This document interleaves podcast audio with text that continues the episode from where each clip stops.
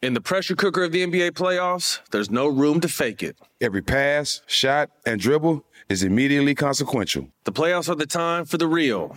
Real stakes, real emotions, real sweat, blood, and tears, real legacies. Which teams will rise from the chaos? Which teams will conquer? Which team is going to make this year their year? You already know when and where to find these moments of unscripted, pure entertainment. Don't miss one minute of the action. Tune into the NBA playoffs on ESPN and ABC. AT&T connects an ode to podcast. Connect the alarm, change the podcast you stream. Connect the snooze, 10 more minutes to dream. Connect the shower, lather up with the news, sports talk, comedians, or movie reviews. Connect with that three-hour philosophy show. Change the drive into work and traffic so slow. Connect the dishes to voices that glow.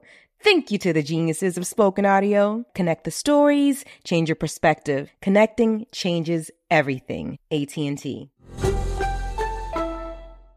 Moments like my daughter telling me a new joke mean a lot to me. But after being diagnosed with metastatic breast cancer, or MBC, which is breast cancer that is spread to other parts of the body, they mean even more. I take Ibrance, palbociclib. Ibrance 125 milligram tablets with an aromatase inhibitor is for adults with HR positive HER2 negative MBC as the first hormonal based therapy. Ask your doctor about Ibrance and visit Ibrance.com. Ibrance may cause low white blood cell counts that may lead to serious infections. Ibrance may cause severe inflammation of the lungs. Both of these can lead to death. Tell your doctor right away if you have new or worsening symptoms, including trouble breathing, shortness of breath, cough, or chest pain. Before taking Ibrance, tell your doctor if you have fever, chills, or other signs of infection, liver or kidney problems, are or plan to become pregnant, or are breastfeeding. Common side effects include low red blood cell and low platelet counts, infections, tiredness, nausea, sore mouth, abnormalities in liver blood tests, diarrhea, hair thinning or loss, vomiting, rash, and loss of appetite.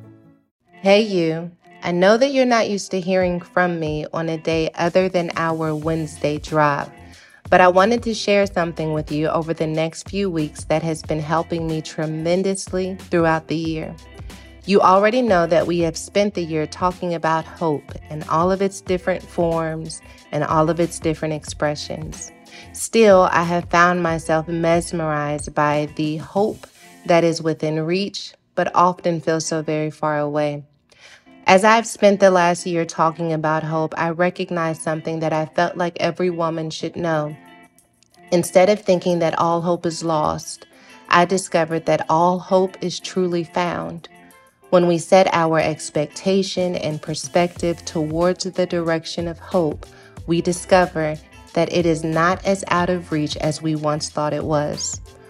Over the next few weeks, I would like to share with you a little drop of hope something to keep you going throughout the week from sermons and messages that have kept me alive in some of my most hopeless moments.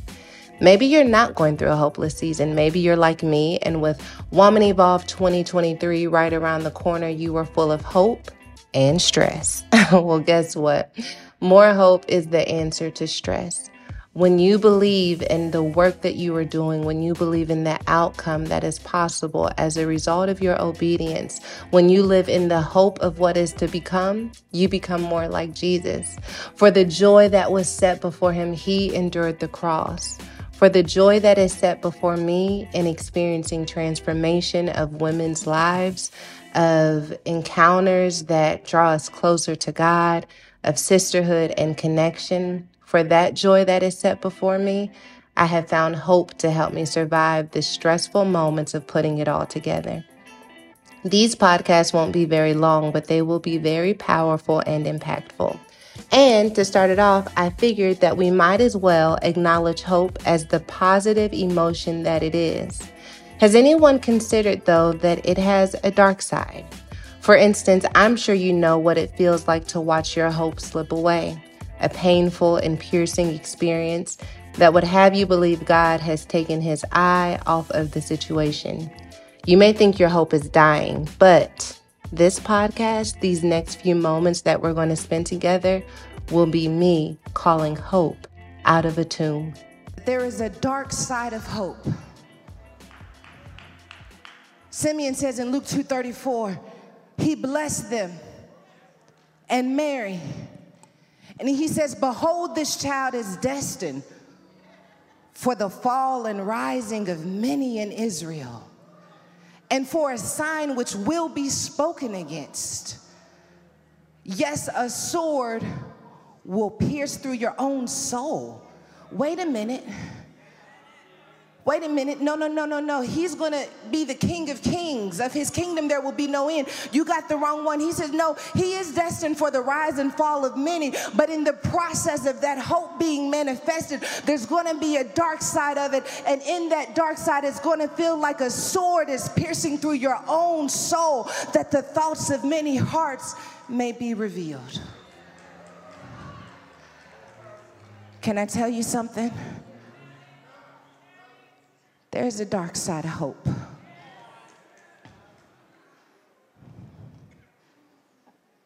There's a persevering side required to really access hope.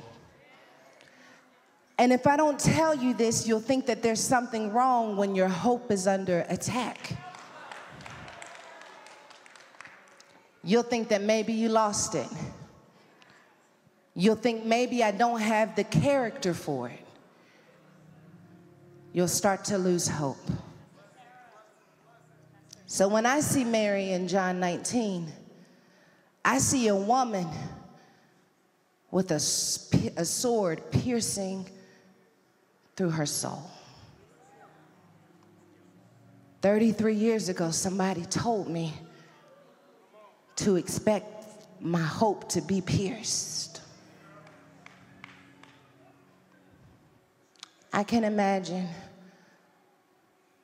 seeing her son there slipping away, her hope slipping away. That she can hear in that moment a sword piercing through her own soul. It's not happening to her, it's happening to the thing she hoped for. It's not happening to you, not necessarily. It's just happening to the thing I hoped for. I hoped that the marriage would be different. I hoped that the business would be different. I hoped that my mother would change. I, I hoped for something, and now hope is slipping away. Jesus, Jesus, Jesus. I'm running out of time. I'm running out of reason. I'm running out of strategy. I'm running out of passion. I see hope slipping away. And all I can do is sit back and watch it. All I can do is sit back and persevere. I don't know what to say. I don't know how to fix it. I can't stand in front of it. My hope is slipping away. Jesus, her hope, looks down at her and says, Behold, you're looking at your hope slip away. Behold is about what you're looking at. Jesus gives her permission to look away from where her hope is slipping away.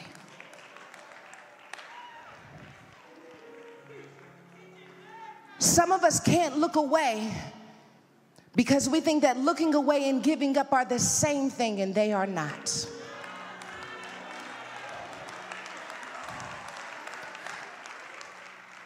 You've done all that you can do. You've taken me as far as you can take me, mom. God's got it from here. You've taken that thing as far as you can do. But I'm going to tell you, mom, don't lose hope. He doesn't say turn and leave me, he says, woman, behold your son. You're still a mother. Oh, God, I love this text. Because Mary already had children. It's not like she was going to be without children. But for some reason, Jesus says, I need you to remember what it's like to be called to motherhood. I need you to remember what it's like to be called to something that seems impossible. I need you to not lose hope in the character that brought you to this moment, even though you feel like what you hoped for is slipping away.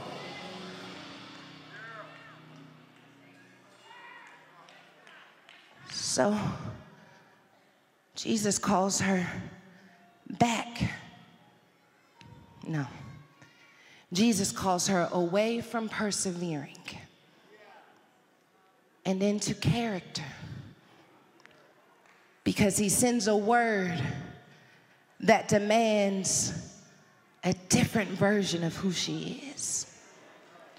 A version she once was but she got stuck in persevering.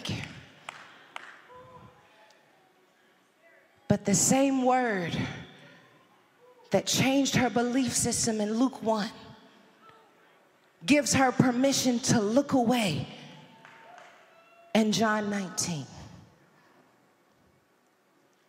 my text says that after Jesus says, Woman, behold your son, and son, behold your mother that they left that very hour. This is hard because some of us are so busy babysitting God that we can't look away to see how things are going to change to see if things will change. We can't move into a space of character. We can't move into a space of calling. We can't move into a space of purpose and intentionality because I want to sit and watch how this thing works out. But Jesus has to send her away so that the work can be completed. Because when she looks away, that hope gets to have the, ultimate transformation. She thought her hope was dying.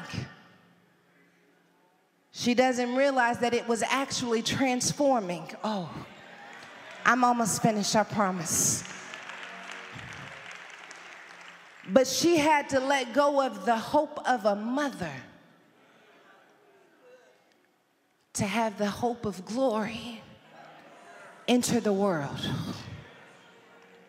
You can hold on to your hope for as long as you can. But there may come a, moment when holding on to your hope keeps God from introducing the hope of glory into your life.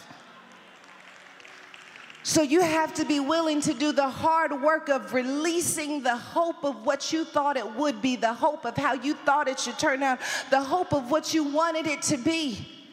And trust that God can transform your hope to be something that you never could have imagined. Because when Mary sees Jesus again, he is not that boy who was beaten and wounded on that cross. He is not that boy who said, Why hast thou forsaken me? He's got holes in his hand, but the holes don't make him. He's walking in a new being, he's walking in a new power, a new authority. So she had to get out of the way so that God could have his way. When Mary finally got to a place where she moved out of the way. When she got to a place where she said, I'm going to look away. But when I look away, I'm trusting that God's going to keep his eye on the situation. I'm going to stop controlling it. I'm going to stop manipulating it. I'm going to stop watching it and protecting it and trust that if God brought it to the cross, then that same God can take it to the tomb. And if God takes it to the tomb, then God can transform it until there is resurrection power for the place that I thought hope was dying. I'm sorry, but I feel the Holy Ghost calling somebody's hope out of a tomb. I hear the Holy Ghost saying, Your hope is not dying. In the pressure cooker of the NBA playoffs, there's no room to fake it. Every pass, shot, and dribble is immediately consequential. The playoffs are the time for the real. Real stakes, real emotions, Real sweat, blood, and tears. Real legacies. Which teams will rise from the chaos? Which teams will conquer? Which team is going to make this year their year? You already know when and where to find these moments of unscripted, pure entertainment. Don't miss one minute of the action. Tune into the NBA playoffs on ESPN and ABC. Hey, girlfriends, it's me, Carol Fisher, back with another season of the global number one podcast, The Girlfriends. Last time, we investigated the murder of Gail Katz. This time, we're uncovering the identity of the woman who was buried in Gail's grave for a decade before she disappeared. Join me and the rest of the club as we tell her story.